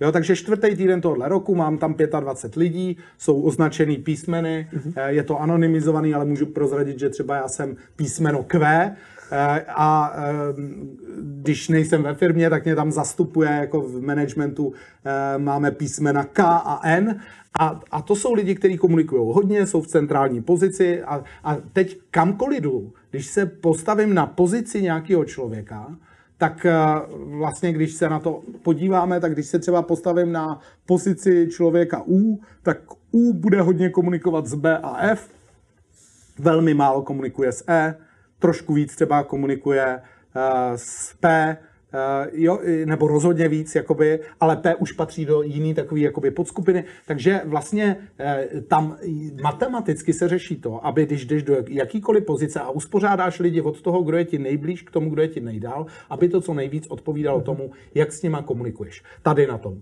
Když se hodnotí kvalita komunikace, tak je to spíš, jak kvalitní komunikaci tam máš. No a tohle, uh, a, a ta vejška, která je od modrý, to znamená nízká komunikace, až k červený, což by znamenalo komunikuju úplně se všema jako naraz každý den, tak eh, vidí, že my to nemáme tak, že bychom úplně všichni mm-hmm. jako spolu takhle komunikovali, tak vlastně ti naznačuje celkovou komunikační úroveň. A teď, když se podíváme, protože my jsme přešli do režimu vlastně pohotovostního, který třeba normálně běžně se používá u těch kosmických týmů, že, eh, že vlastně každý týden oni dělají debriefing komunikace, tak když začala karanténa, tak z hlediska toho, že jsme byli přetížený a z hlediska toho, že někteří lidi byli na home office, jsme začali, eh, začali vlastně sledovat tu mapu. Takže když se podíváš na 12. týden tohohle roku, tak to je ještě před karanténou, my už tušili, že jakoby to mohlo takhle dopadnout, tak to, co vidíš třeba, je, že, eh, jak jsem říkal, že mě zastupuje K, tak K je pryč. A moje asistentka je T, ona T je taky pryč. A T je z K pryč, protože jsou na Sri Lance. Jo. Oni, oni se vraceli ze Sri Lanky, uh, takže vlastně v tu dobu, jako si ještě užívali Sri Lanku a, a pak se o tam teď na konci týdne vraceli. A to z, znamená, že oni vlastně na té komunikační mapě nebyli. My jsme jim tam nevolali, abychom s nimi nějaké věci řešili. Jo, a teďka, pokud bychom se vrátili k té mapě, tak uh, vlastně, když jdeme dál, tak 13. týden oni už byli zpátky v Čechách, ale byli zavřený doma kvůli karanténě, protože uh-huh. cestovali. Takže vidíš, že třeba eh, K už se přibližuje víc jako, uh, K je Káťa, jo? tak Káťa se přibližuje třeba víc do toho uh, středu, kde management je zároveň třeba uh, N, a, a já jsem tam Q. A, ale když jdeme dál, tak, tak vlastně teprve ten další týden je vidět to, že už se to mění jakoby komunikačně, že ty lidi začnou jakoby víc spolupracovat i, jo, je tam vidět NK, když jdeme další týden, tak vlastně vidíme Jo, vždycky se to přeuspořádá a te, teď vlastně pořád platí, eh, že kdo má ke komu blízko, tak s ním hodně komunikuje. Tak tady je vidět, že jsme, že jsme komunikačně už víc vytížený, že myslím, že tam jsme byli v dobré kondici. Mm-hmm. Pak se to trošku zhoršilo, tak pustíme to už dál. Takže to, co vidíme, je, že nejenom, že se to trošku přeuspořádá, ale že to jde do modrý, jakoby trošku víc. Mm-hmm. A to bude vidět zejména v ten 17. týden, tak to jsme si řekli, musíme s tím něco dělat. To neznamená obecně, pojďme všichni komunikovat, ale, eh, ale pojďme, a teďka je 18. týden, eh, jo, a, a tam vlastně jsme to zastavili, protože to, bylo, eh, to byl konec takových těch jakoby opatření. Mm-hmm. No a vlastně tím, že eh, ty tohle nabídneš, my jsme to nabídli vlastně v době karantény, jsme to nabídli firmám zdarma. Mm-hmm. Jo, tohle to, co normálně jako jim nabízíme, třeba i s nějakou facilitací a tak. Takže přes to týmu, nejenom z České republiky, to využilo a my jim vlastně říkali, pozor, tady jako tenhle člověk odpadá z komunikace, mm-hmm. tady se něco mění a tak. A, a ono to je hrozně zajímavý, protože vlastně to, to je právě otázka, stalo se něco s tou komunikací. My díky nejenom těm 100 týmům, ale i dalším datům víme, že se stalo. Jako, tak něco není překvapivý. Tak řekneme, jo, jasně, lidi byli na home officech, tak znamená to, že komunikují víc nebo míň. Mají pocit, že komunikují víc někdy, protože jsou celý den na onlineu, a, ale vždycky s menším počtem lidí. Takže je vidět, že to třeba rozhodilo komunikaci tak, že vypadávali lidi z týmu, a nebo prostě, že si z toho týmu mluvil jenom s 20% lidí a s, mm-hmm. s tím zbytkem ne. Kdežto, když člověk chodí do práce, tak mluví víceméně, mm-hmm. víceméně se vším. A, eh, a te, teďka vlastně se uh, řeší, a teď jsme sledovali třeba, to, tenhle člověk je odpojený, tady ten člověk, jo, eh, takže jestli funguje vytváření týmu, nemáš jako manažer informaci o tom, jestli se Petr baví s Pavlem. Mm-hmm. Jo, ale na, na té mapě vidíš, že asi jo. Jo, takže vlastně ty máš, mon, můžeš monitorovat uh, Eh, monitorovat vlastně to, jestli ty lidi, samozřejmě částečně bys mohl taky sledovat, eh, my máme ještě takovou jako zpřátelenou firmu tady s lidmi, ty tady dělají vlastně takový to, že sledují to přes kalendáře, jo? Mm-hmm. ale ne všechno si dává člověk do kalendáře, třeba jako pětiminutovou, desetiminutovou zkusku, takže my to sledujeme přesto, že se těch lidí zeptáme a takhle ti to vrátíme jako manažerovi a řekneme ti, eh, tohle s tím, tohle s tím můžeš dělat. Čili dokážu si, dokážu si představit, že tenhle ten nástroj pro mě jako pro manažera je vlastně, když mám řízení letového provozu, tak tady tohle je jedna obrazovka, která mi může ukazovat eh, a dávej si pozor na tady tohle, tady se komunikuje a tak dále. Jak moc je to složité si vlastně v tom najít eh, a, a, a zorientovat se v tom? Eh, to znamená, když to teďka dostanu já, potřebuju se v tom nějakým způsobem jako zaškolit, zaučit, prostě jak tady tohle to vidí. A nebo je to v podstatě jednoduché, že se kouknu a vidím, ale nahoru, no, dolů. Je to, je to hodně, hodně intuitivní. Kolegyně Hešlová vlastně Eva dělala na to i práci kde se věnovala tomu, do jaký míry like, který nikdy neprošel jakoby výcvikem toho čtení, už intuitivně dobře přečte ty, ty výsledky, takže jí to vycházelo, že vlastně, a teď ještě, když dáš těm lidem jako v celku rychle nějakou informaci a přečteš s nimi jednu mapu, tak do pěti minut oni jsou schopní to přečíst. A te, protože máme v oku vývoj, jako když sleduješ synoptické mapy mete, v meteorologii, mm-hmm. tak vidíš, aha, tady se odtrhává tady nějaká podskupinka lidí, tak čím to je, jako, a tady ten manažer, teď by měl mluvit s tímhle, člověka, s tímhle člověkem a on se mu vzdaluje. Mm-hmm. Jo? Takže vlastně ono tě to včas upozorní na nějaký trendy, který jako ještě minule nebyly. A jenom když se na to díváš, tak to vidíš buď klesání jakoby té komunikace, nebo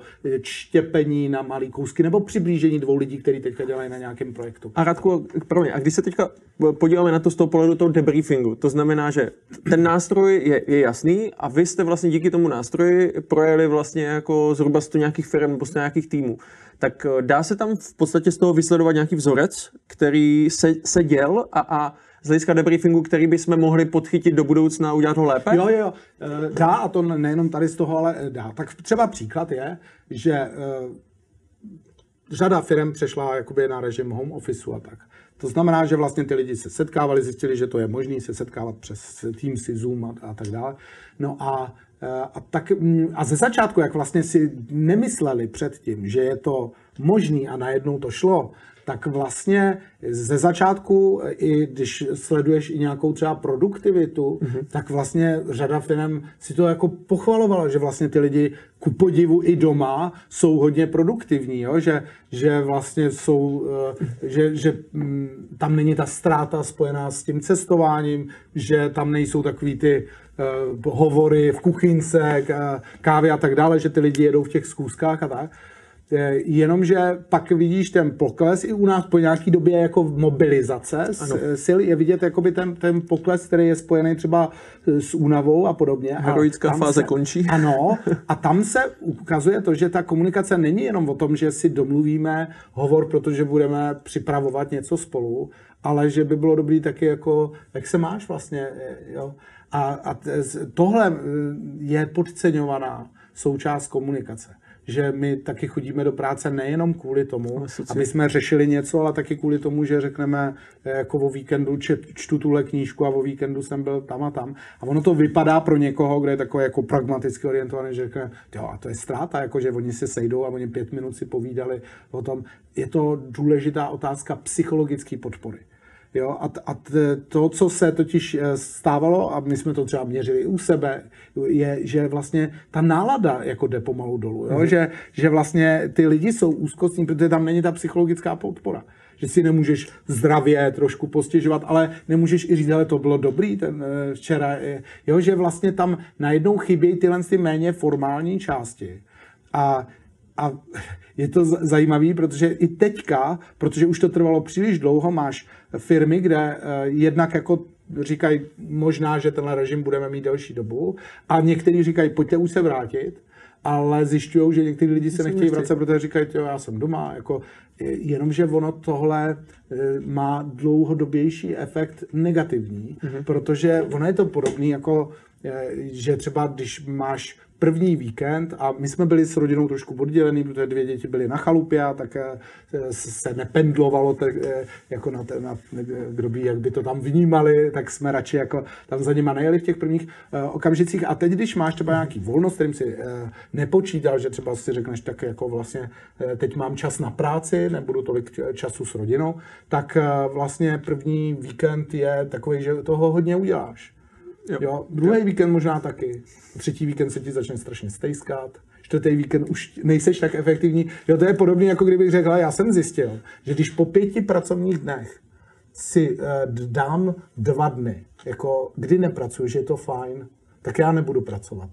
Jo, já si jich dám víc než dva dny. Ale ono to je právě to, že, že ty věci se musí balancovat. Jo? A tam, tam se vrátí samozřejmě to, to se vrací i ve vztahu, že je rozdíl například ve vztahu když se operativně bavíte o, o dětech a o tom, jak to uděláte se školou, a když si vyjdete s ženou někam na večeři a bavíte se o tom, jaký byly poslední týdny. Mm-hmm. Jo, a tohle, tohle je něco, co prostě znamená, to je vlastně ten debriefing, jo, že vlastně ty přejdeš opatrovejš a díváš se na to v trošku větším odstupu, ale neřešíš operativní věci, kvůli kterým se svoláváš, ale že dokonce vlastně i ten rozhovor v té kuchyňce je často velmi kreativní záležitost. Jo, že sice to začne takovým smíchem, někdo říká nějaký vtip, ale ty lidi, kteří prostě si tam jenom tak volně povídají, najednou jeden něco řekne, ten na to naváže a vzniká jako kreativita. A ve chvíli, kdy máš ty lidi, že se spojují jenom, když se mají domluvit, co kdo udělá na nějakém úkolu, někde v nějakých oblastech to funguje líp, jako když budou nějaký programátoři nebo tak, eh, který třeba se domluvají nějakým slekem nebo tak, eh, tak ono je to, ono je to ale takový, že tam počase jako eh, strádáš, z toho, že tam, že tam není ten zbytek, není tam takový to fajn popovídání, to uvolnění, to, že, to, že prostě jdeme a jdeme na pivo spolu. Když kolik lidí říkalo, ty, jako já už potřebuji někam ven.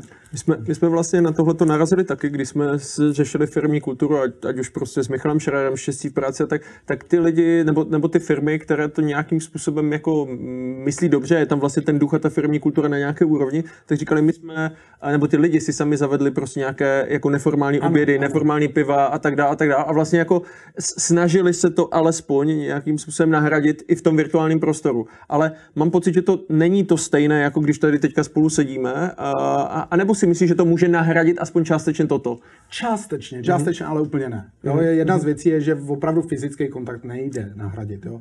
Takže i když jsem říkal, že, že uh, vlastně uh, dcera a syn byli na té chalupě a my jsme s nimi jakoby občas mluvili, tak je to rozdíl, když prostě se ráno obejmeme, Jasně. dáme si pusu, jako že, že prostě to je fakt rozdíl a my evolučně jako máme ty, ty vztahy, jasně máme teďka nový formáty. Dřív komunikovat znamenalo být s někým. Jo, a nejhorší trest, který existoval ve společnosti, byla exkomunikace. Jasně. Nebudeme se s tebou bavit. To znamenalo víceméně v těch dřívějších společnostech smrt.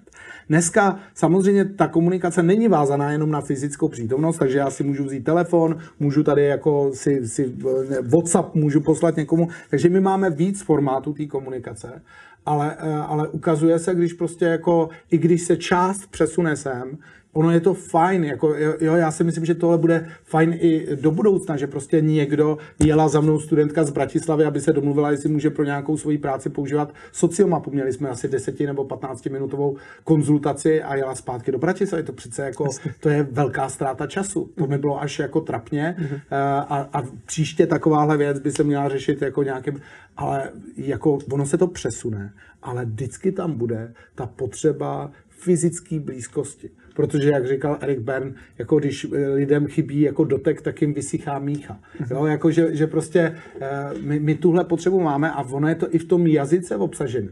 Jo, vztah, mít s někým vztah. Jo, to je prostě, že vztah se pozná u malého dítěte, takže někdo vejde a on stáhne ruce k němu, jo, jakože prostě ho to táhne. A jak tě to má táhnout k obrazovce? Jasně. Jo, ty prostě jako potřebuješ jako eh, a, a i to, jak tady sedíme, teď jsem zrovna někde přednášel v úterý, tak jsem upozorňoval na jednu věc, že vlastně když třeba eh, testujeme, jak daleko seš ve vztahu k někomu, tak se to testuje bariérama jakoby eh, fyzického kontaktu. Mm-hmm. Takže třeba když někoho fakt nemáš rád, tak je pro tebe těžký i vedle něj stát, takže říkáš, že toho člověka nemůžeš vystát. Aha. Jo, to je jako, že prostě, ale i když můžeš někoho vystát, že prostě se s ním na chvíli zastavíš a mluvíte spolu, tak to ještě neznamená, že si s ním sedneš. Jo, takže, takže vlastně eh, eh, já si sednu, eh, jo, my si sedíme, ne, jako, ale a, a tak je pro nás možný, že si opakovaně spolu sedáme. Že není divný, když bychom se potkali, a to je jeden, jedna z těch bariér toho sociálního kontaktu, nebylo by divný, kdyby jsme si řekli, hele, máš teďka chvíli čas, pojď na kafe. A tímhle se měří, jak daleko s tím člověkem seš, protože u některých lidí to divný je. U některých lidí prostě, když, když řekneš, jako nepůjdeme na kafe, tak co, co to znamená, jo? Takže tohle je docela dobrý dobrý měřítko, jestli prostě můžeme jít na pivo nebo na kafe, protože už to znamená, že si sedneme. Mm-hmm. Jo, a samozřejmě, že pak ta blízkost je, proto i ta sociomapa takhle funguje, protože lidi to pořád vnímají jako opravdu fyzickou blízkost a vzdálenost. Jo.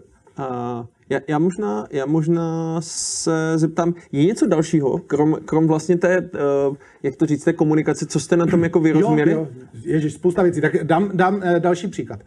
V řadě firm do, došlo k tomu, že protože se vlastně musela změnit strategie, přístup, museli se rychle vyhlásit nějaký pokyny, že část lidí komunikovala extrémně hodně a část lidí extrémně málo. Mm-hmm. Když to převedu, tak třeba seniorní lidi byli daleko víc vytížený komunikací než běžně.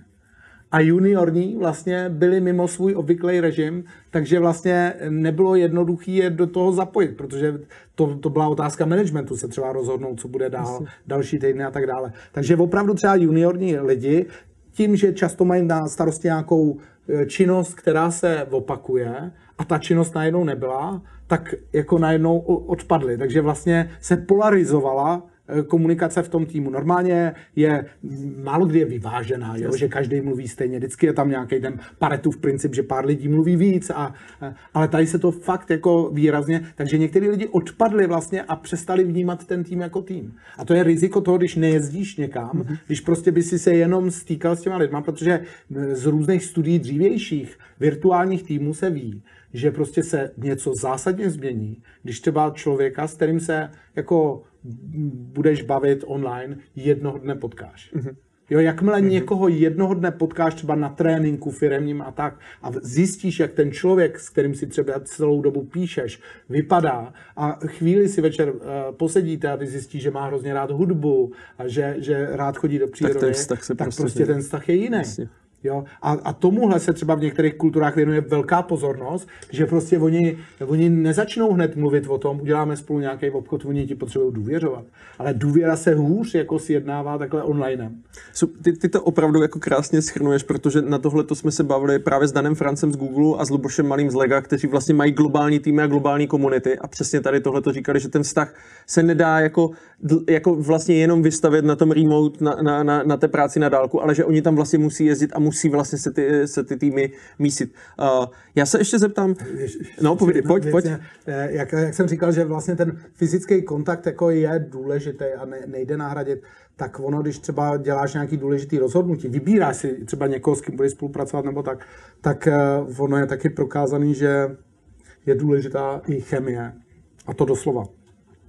Jo, jestli toho člověka... Nemůžu tě ani cítit. Nemůžu tě ani cítit. Jo, jak se s tím člověkem cítíš. Mm-hmm. Jo, a, a to opravdu existuje. My máme dokonce takový orgán, jakoby v, my máme dvě čichový takový tě, tělesa, tam je, tam je takový zvířat, je to taky některých, jako Jacobsonův orgán, vlastně, kdy část jakoby těch informací chemických, jako čichových, který jsou ale založený na vlastně nějakých vomeroferinech a tak, tak kde vlastně jako informuje limbický systém vlastně, uh, ne čichovou část mozku, a, ale, že to vlastně vyvolává emoce. Mm-hmm. Jo? A, a je krásný v češtině, že to uh, čeština ví už leta, protože slovo cítit používá ve významu Láska. i feel, i smell. Jo. Mm-hmm. Takže, takže vlastně, abych se třeba rozhodnul, jestli za tebou budu chodit jako za nějakým svým konzultantem nebo tak, to rozhodnutí se s nás dělá, pokud se jako setkáme a to nemusí být tak, že tě jako, jako to dělá náš pes, jako, že s jinýma, že se začnou takhle očichávat, ale stejně je tam ta informace k dispozici a, a je nějakou součástí toho, toho rozhodování. Kdežto, když mi nějaký poradce se představí takhle onlinem, zkusit někoho takhle vybrat. Uh-huh.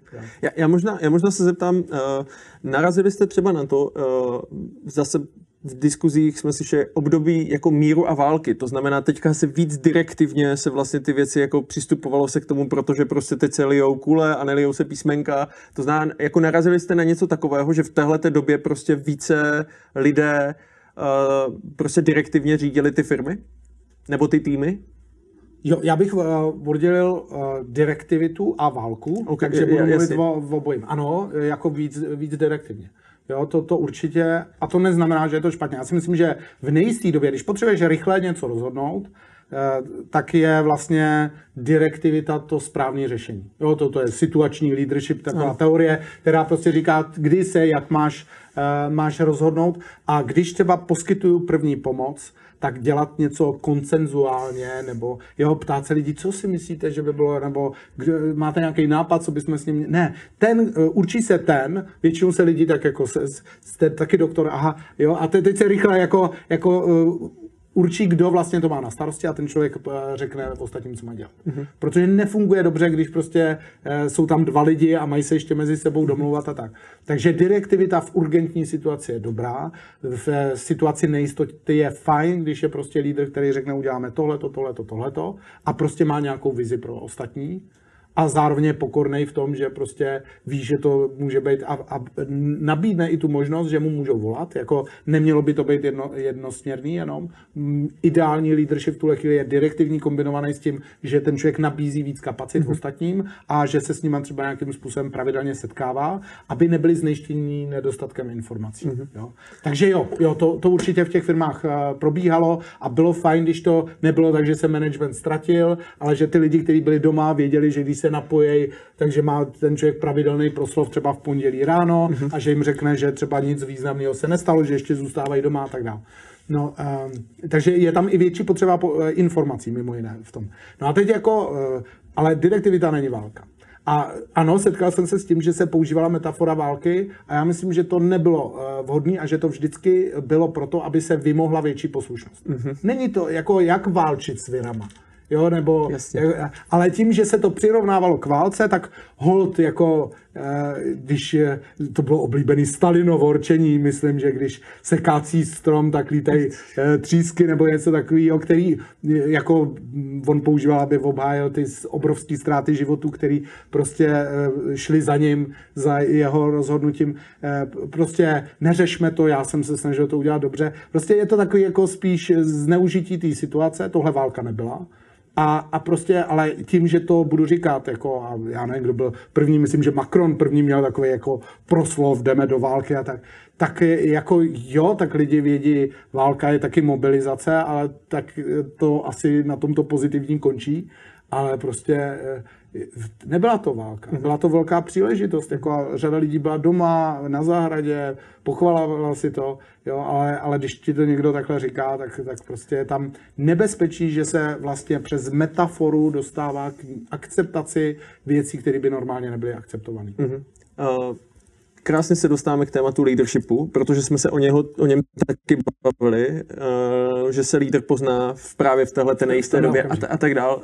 Co, co, co jste viděli? Co jste zase viděli? Hele, já bych řekl asi to, to samé, co jsem říkal někdy toho 19. března, kdy jsme se sešli, protože test leadershipu je v prvních hodinách. To, že potom někdo napíše tomu člověku nějaký proslov, to už se nepočítá. Jo, je, důležitý je, co ten člověk udělá sám o sobě. Já jsem tam dával, myslím, minule ten příklad toho uh, George Bushe, nebo... Ano, ano, dvojčat. Uh, Jo, a Giulianiho. No, no, no. A tak, že, že vlastně je důležité, co děláš v prvních hodinách, protože víš, že ty lidi jsou hodně znejištěný. Mm-hmm. Jestli okamžitě reaguješ, nebo sám jsi znejištěný a skreješ se někde, nebo tak. A vlastně, co, co je dobrý z hlediska lídrovství, je, že prostě něco uděláš. Jako nemusí to být dobrý rozhodnutí, ale že prostě nabídneš lidem jako třeba i pod, eh, pod krev a, eh, a slzy jako eh, Churchill, a, ale něco jim nabídneš a je vidět, že prostě jako to nějakým způsobem řešíš. A, a vlastně je tam důležitá ta, ta vize a podpora jakoby jo, žádost, jakoby pojďte se mnou do toho. Mm-hmm. Jo. Ale, ale ne, že prostě, a to je vlastně dobrý test, protože v tu chvíli buď jako uh, nezvládnutí téhle zkoušky je, že se ten člověk jako uh, ztratí, nebo naopak jakoby uh, je všude, ale říká, kdo za to může. Mm-hmm. Jo, a to, to není vize. Jo, vize prostě říká, jak dlouho něco bude, co, co, co bude, co je můj cíl, jako, nebo co je náš cíl. Mm-hmm. Taky se hodně pozná, jestli ten člověk říká my nebo já. Mm-hmm. To je taky docela dobrý, jestli prostě najednou se ukáže, že prostě tam primárně jde o jeho zájem nebo o jeho osobu a, a ne o týmovost. Mm-hmm. Protože ve chvíli krize potřebuješ víc eh, pracovat s týmem.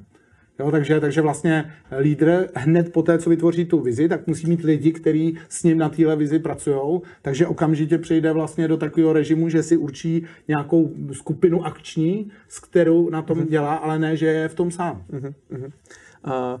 My máme spousty dotazů a vy se určitě ptejte, ještě jednou máte to na, na záložce Home Office TV, je hashtag na slajdu. A, a, a drtivá většina těch otázek uh, jde zpátky k tomu debriefu. Uh, já si myslím, že uh, protože tady jsou otázky, jak ho dělat vlastně jako kdyby dobře, uh, tak já mám pocit, že to můžeme ty materiály dát vlastně jako takeaway z tady tohohle toho rozhovoru, nebo chtěl by si něco vyloženě jako vyloženě tak já, říct já tomu jsem tomu? odkázal, odkázal na, na, ty studie, ale je, možná řeknu, jak je zjednodušeně, mm-hmm. jestli, jestli můžu, jak vypadá vlastně uh, dobrý de- debriefing. Ten vypadá tak, že si vezmu buď nějakou činnost, který se chci zlepšit, nebo nějaký úsek, abych ho co nejvíc vytěžil. A, a, a teďka, tak my jsme si dělali třeba debriefing ve firmě v Kvedu, jsme si dělali taky, ještě to budeme dělat i na katedře psychologie, mm. určitě taky debriefing, jako aby jsme si řekli, co z toho, co jsme se naučili, chceme jako do toho dalšího kroku. Jako, to znamená, zaměří se na to, co bylo nový a co bylo dobrý. Jo, to, to, to je takový, jako co si ještě třeba před dvěma měsícema nedělal, neuměl, ty změny, které tam Rádku, já, já uh, vlastně jako miluji ty tvoje otázky, tak zkus nějaké třeba dvě, tři otázky, které, jako, které, které fakt jako jsou dobrý dříve. Ano, přesně tak. Někdy, když nevíš, jestli ten člověk je připravený víc začínat z toho pozitivního nebo z negativního konce, co tě nejvíc překvapilo. Uh-huh. Jo, protože přes překvapení, překvapení je prostě, uh, to jsou dveře jakoby k novým světům. Jo? Protože jsi překvapený, protože ten svět neodpovídal něčemu, co si uh, očekával. A ve chvíli, kdy je tam překvapení, tak jsme připraveni se něco učit. Je taky vidět, že naše predikce tohohle světa nějakým způsobem selhala, to znamená, že jsme s nějakýma faktorama uh, nepočítali. Takže mám moc rád otázku na překvapení. Co tě vlastně překvapilo? Uh-huh. Co tě překvapilo na tvém vlastním chování, co tě překvapilo na, na chování ostatních lidí? Jedna otázka. Další otázka, co byl nejpovedenější moment, když by si šel teďka, jo, třeba budu dělat debriefing našeho rozhovoru, na, naš přednášky a tak, že si řeknu, co tam byl moment, kdy vlastně v rámci jakéhosi kolísání, občas se daří víc, občas míň, tak tam jako to bylo lepší než... Eh, a čím to bylo? Mm-hmm. To znamená, že se vrátíš do momentu, který byl nadstandardní i vzhledem k tomu, co běžně prezentuješ a hledáš jako detektiv s lupou, nebylo tam náhodou něco, co bylo spouštěčem tohohle jako vynikajícího výkonu? Čili kdy náš tým třeba podal za poslední měsíc úplně, kdyby si, eh, kdyby si řekl suprovej moment vašeho týmu, tak který by si zmínil. A tohle je cesta k zlepšování vašeho týmu, protože ono to bylo možný, to ukázalo, kde je váš potenciál, ale nebylo to běžný. To znamená, co tam bylo navíc mm-hmm. proti běžnému, eh, běžný spolupráci vašeho týmu. Jo, takže tam, když pátráš, tak většinou zjistíš, že tam něco bylo. Něco, co si o tam teď můžeš vzít a můžeš to použít příště. Mm-hmm. Ale velmi často se nám něco podaří. Třeba ve vyjednávání se mi podaří něco vyjednat, uklidnit někoho, kdo je rozčilený, nebo naopak se s ním... Vy... Ale otázka je, umím to, co se tam stalo, vzít a použít to i příště, nebo to byla trošku náhoda, moje šťastná chvíle. Teprve, když se k tomu vrátím a řeknu, čím to bylo, že vlastně ten člověk potom byl klidnější. Co jsem přesně řekl za větu, hele, tahle věta je možná dobrá, to by se dalo uh, používat. Jako. Čili vlastně uh, eliminuju to, že z náhody vlastně vytvořím nějaký, nějaký vzorec. Ano, a vlastně taky uh, tím vzniká tvoje potřeba to příště vědomně mm. udělat jinak každá otázka zvyšuje, zvyšuje všímavost. Jo? Takže když řeknu, hele, co, co bylo těsně předtím, další oblíbená otázka. Co bylo těsně předtím, než se to povedlo? Jo, kdy, kdy vlastně ono už to, eh, šlo to odhadnout pět minut předtím, že se to takhle povede, nebo, nebo ne. Jo? Protože najednou zjistí, že tam už ten člověk zabočil trošku jiným způsobem. Vešel do toho s jinýma pocitama nebo tak. Takže tohle jako je, je možný, dokonce stačí tohle používat, kdybych řekl jako vždycky Eh, pojďte se podívat na ten nejlepší moment a co z toho můžeme použít příště a, eh, a získat nějakou inspiraci. A když to lidi dělají komplexně, tak by se měli podívat i na to, hle, a kdy naopak jsme byli v nebezpečí, kdy se to nepovedlo, kdy, mm-hmm. jo, takže řeknu, uh, uděláme debriefing tohle rozhovoru, řeknu, co to vlastně bylo v nějaký moment zápach, jako když se pálí nějaký kabel, jo, protože v, ono to tady na chvíli bylo, pak to, uh, pak to zmizelo a teďka my třeba se rozejdeme, nebyl požád požár v pohodě, my odejdeme a tady přes noc bude požár, protože t- asi tady byl nějaký důvod pro to. Takže debriefing říká, i když to dobře dopadlo, tak já se potřebuji vrátit, co byl nějaký znejišťující moment, kdy jsem si říkal, jo, jako tady se něco děje, mm-hmm. aby jsme tady jako eh, nehasili nebo tak, tak vlastně to znamená, pojďme se vrátit a pojďme to uh, vyšetřit. A to je, my tomu někdy říkáme delta, jo, jako a dokud nemáš představu, co uděláš třeba příště v tu chvíli, jo, co byl moment třeba nějaký uh, těžký otázky, na kterou jsem neuměl zareagovat, nebo jsem řekl nějakou faktografickou chybu, tak pokud vlastně mm, si neřekneš dobře, teď jsem zpátky v mysli v tom v té situaci a co bych teda měl udělat. Pokud nemáš nějaký alternativní scénář, tak příště uděláš tu samou chybu. Mm-hmm. Jo. Tohle celý, když to lidi udělají, vede k tomu, že příští pokus, po debriefingu následuje briefing, příští pokus je hodně vědomý. Mm-hmm. Jo, uvážlivý, že si řeknou, pojďme to udělat i ještě lepší ten náš rozhovor třeba, nebo tak. Mám, mám Radku pocit, že vlastně, že uh, se bavíme o učení, bavíme se vlastně o tom, jakým způsobem se zlepšovat v něčem. A tady je dotaz, teďka učíme děti doma. Uh, jo? To znamená, jak tohle to dělat třeba s dětma, anebo je tady dotaz i jako jestli to třeba doporučuješ dělat i ve školách. Uh, a tam byl do, dovětek toho, když to děláš s dětma, tak jak na to, aby s tebou ještě mluvili o tom, co to uděláš.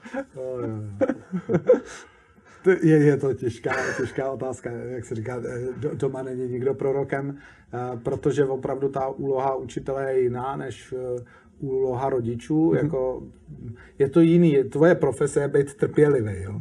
A když vlastně ty máš ještě jiný věci, jinou agendu, teď ti tam skončil nějaký hovor, teďka se tě, tě, děti zeptají, jak se tohle to řeší a tak dále, jsi v tom tlaku, jako tam pomáhá už ten fakt, že víš, že jsi učitel. Mm-hmm. Jako tohle je tvoje práce, ty kvůli tomu jsi studoval. A teď najednou se ze spousty lidí stali učitelé, aniž by měli zase pedagogickou fakultu, ale hlavně, aniž by na to měli časové kapacity a, a, a trpělivost. Takže děti omlouvám, omlouváme se vám, jako, eh, jo, by, by měla většina z nás říct, jako, že eh, já pokud jde o, o mý děti, tak oni byli hodně samostatní, takže tam to tolik nebylo, ale v, v, jejich školy fungovaly dobře. Ale většinově si myslím, že školy nefungovaly dobře. Aha. Jo, takže, takže eh, to, tohle nebylo něco, co bych třeba řešil eh, já, ale vím, že to spousta rodičů vnímá, že to, byla, že to byl test školství, který to školství úplně nezvládlo. Ale samozřejmě to je jako celek a pak máš prostě někde nějakou učitelku, která je jako celek. přešla na online a měla desetitisíce lidí eh, jako najednou, protože byl někdo vděčný za to, že je někde nějaký tutoriál, jako že někdo říká něco k matematice a není to jenom, že, že pošle, pošle ty úkoly. úkoly, ale ale já, já si myslím, že jedna z věcí, a to, to je spojený jak ve vztahu rodič v roli učitele, tak pro to dítě, jako když je ve škole, i pro nás, když jsme v práci a jsme doma, je oddělit, teďka tohle je škola a teďka já se pokusím něco udělat jako od toho a teďka sedíme tady spolu. Eh, mělo by to být víc jakoby eh, oddělený, jo? protože ono to není příjemné, to je to samé, jako když někdo je trenérem svých vlastních dětí. Jo? Není, není to úplně dobrý. A když už teda to je, tak aspoň oddělení třeba místem, jo? jako teď mluvím i o té uh, práci uh, z domova, že prostě míchat to, že, že vlastně z jakýhokoliv místa, z obyváku zároveň vyřizují pracovní věci, že je fakt dobrý, když ty lidi, když vědí, že mají nějaký ty uh, onlineové přenosy, tak to mají tady a když si chtějí odpočinout, tak to mají tady a že prostě už jenom ten, ten uh, i když je to pár metrů, tak vlastně to trošku mění to. Teď vstupuju do role učitele. A to, teď, jo. a to je vlastně jako potom asi snadnější v momentě, kdy jsem v té roli, tak potom i ohraničit ten čas a teď no. budeme hodnotit no, jako tady tuhletu, tady tuhletu situaci, že jo? No, no a v psychologii se to, i v koučování se tomu říká kontrakt, jasně, jo? Jako, že máme dohodu, pět minut a tak dále. Tam třeba je otázka vlastně, že není jasný, co jeden očekává od druhého a, a i kolik času jakoby tomu dá a tak dále. A teď, když něco jako, ty to fakt nechápeš, Ježíš tak ještě jednou, jo, a teď jako, a člověk do toho naskočí, do toho, že už je netrpělivý, tak prostě pět minut tomu zkusme dát a tak. Ale jinak samozřejmě to nevnímám, že tohle je jako e, zdravá situace, a ještě líp to vyjádřila moje nejmladší dcera Aneška včera mě dohnala, protože viděla z dálky, jak mi říkala, kymácivou chůzi, takže viděla, že jsem to já, tak mě dohnala a a říkala, že se těší do školy 11 letý. Protože oni začali chodit v pondělí, v pondělí do školy. Náš Kuba. No a tak, tak jsme si o tom povídali a ona, ona říkala, jako, že je fajn, že prostě je tam s těma kamarádama, že prostě si po, povídají, že jo, protože oni předtím byli jenom napojení na toho učitele. A jedna z věcí je přestávky hrozně chybějí. Jo, přestávka teďka pro ty děti byla, že odešli od toho počítače a šli si něco dát k jídlu. Jo, ale pak se vrátili. Ale ve škole je přestávka to, a to ty děti, co je nejlepší předmět ve škole, je velká přestávka, že? Jo, to je úplně super předmět, jo? Takže, takže vlastně ty máš najednou 15 minut na to, že si s ním povídáš a tak. A ona říkala, mě už se začala míchat a to mi řekla prostě, jako takhle ona to má zvědomený, že říká, mě, mě už se to začalo míchat, jak jsem dělala ty úkoly doma, že vlastně škola, a myslím, že škola má být ve škole. Uh-huh. A já si to taky myslím. Uh-huh. Jo, že, uh-huh. že prostě, takže takový to, jak některý lidi si zvykli teďka v tom, spohodlněli, jo, a protože ono to vypadá, že to jde, tak tam jako ono by taky mohl někdo říct, ale vlastně nepotřebujeme maturity, taky nic se nestane, nepotřebujeme chodit do školy, to se taky nic nestane, a vlastně nepotřebujeme chodit do práce, to se taky nic nestane. Eh, řada lidí to má prostě jako takový, jako, že je to hrozně pohodlný. A to je jako když řekne, že ale nebudeme sportovat, protože se nám nic nestane. Jo, prostě jako je třeba jít do nějakého mírného diskomfortu, protože on většinou něco přinese. A, a dokonce i to cestování tam jako může přinést jakoby to, že člověk se na to nastavuje, přesouvá se. Prostě takový to, že ty otevřeš dveře a najednou seš z práce doma a nemáš tam čas toho přejezdu, ano. kdy prostě je tam nějaký separátor. Vnitřní debriefing. No, no, no. Přesně, přesně. Tyhle věci tam pak chybějí. Jo? A ale projeví se to eh, později. Tak já doufám, já doufám, že to bude takový, že se to vrátí, že škola se vrátí do školy a, a tak dále, ale že, že to nebude stejný, protože ta ochota těch lidí třeba něco řešit takhle onlinem bude opravdu dobrá, že si můžeme dát ještě nějakou jako relaci večer, rychle si říct, jaký to bylo a může to posílit ten debriefing. Ale ten fyzický kontakt je tam, je tam nutný, jak s tou prací, tak s vrstevníkama. Radku, uh, poslední dotaz co teda ty si z tohohle toho bereš, z těch dvou měsíců? Ty sám.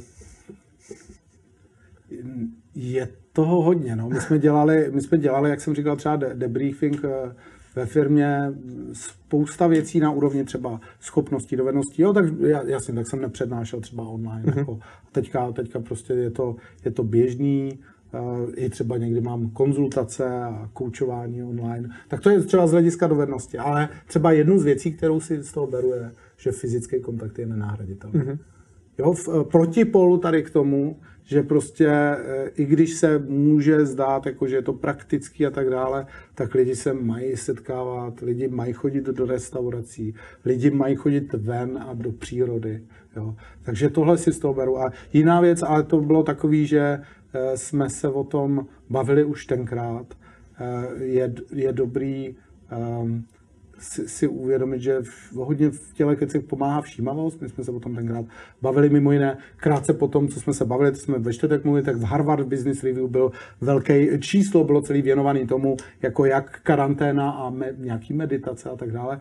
Eh, takže je dobrý jako, jako cvičit eh, všímavost i vůči, teď bylo těch změn hrozně, eh, hrozně moc, ale teď mám na mysli hlavně právě jako kontakty s lidma a, a tu přírodu a ne prostě zúžit to pole, jak to někdo dělá ve stresu a jenom, jenom do sebe soukat nějaký, mm-hmm. nějaký informace, které jsou ještě, ještě neutříděné. A stejně tam zůstává to, a to, to jsem s tím spokojený, jakože je dobrý si zachovávat klidnou mysl, ve smyslu klid, klidnost neznamená rozechvělost a neznamená jistotu, jak to dopadne, ale znamená to rozhodnutí, že, že jako se nenecháš něčím rozhodit a že vlastně věříš v dobrý konec.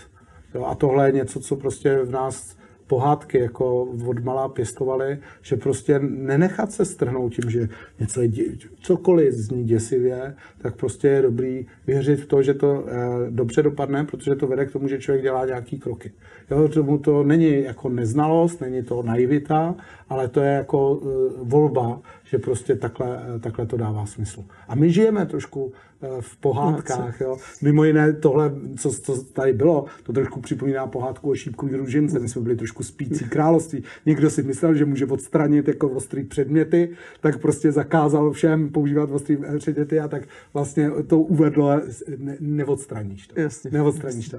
Ale jako pokud eh, použiju i tuhle pohádku, nakonec to taky dobře dopadlo. I tahle pohádka, která byla spícím královstvím, vedla nakonec k probuzení a doufám, že, že nás to probudí. Myslím si, že spousta lidí se probudila z rutiny. Jo? A to, to vnímám nejenom pro sebe, ale jako obecně obrovský efekt, pozitivní efekt tohohle. Jo?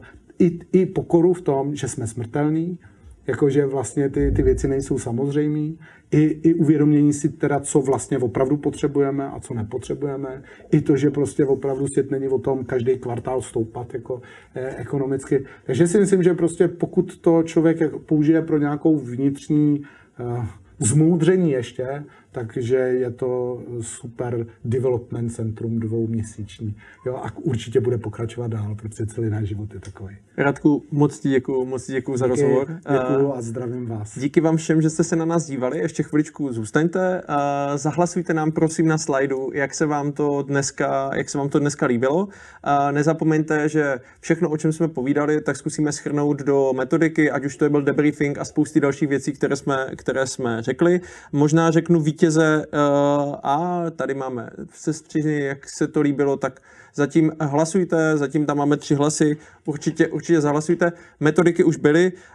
Vyhlášení vítězů. Lucie Stera, Lenka Macková od nás dostanou tady tuhle tu krásnou kazetu s čajem a pokud vás zajímá to, co Red Button dělá, Home Office TV a spousty dalších věcí, tak určitě se podívejte na sociální sítě nebo na obsahový portál Zoom. A já se s váma budu těšit při dalším přenosu s dalším moudrým mužem, s Jánem Košturakem si budu povídat na téma pomalý a rychlý svět a bude to, mám pocit, 3.6. ve středu zase od 9 hodin. Takže ještě jednou Radku díky moc. Vám děkuji, že jste se dívali, ať už přímý přenos nebo se záznamu. Mějte se krásně, ahoj. Mějte se, hezký den.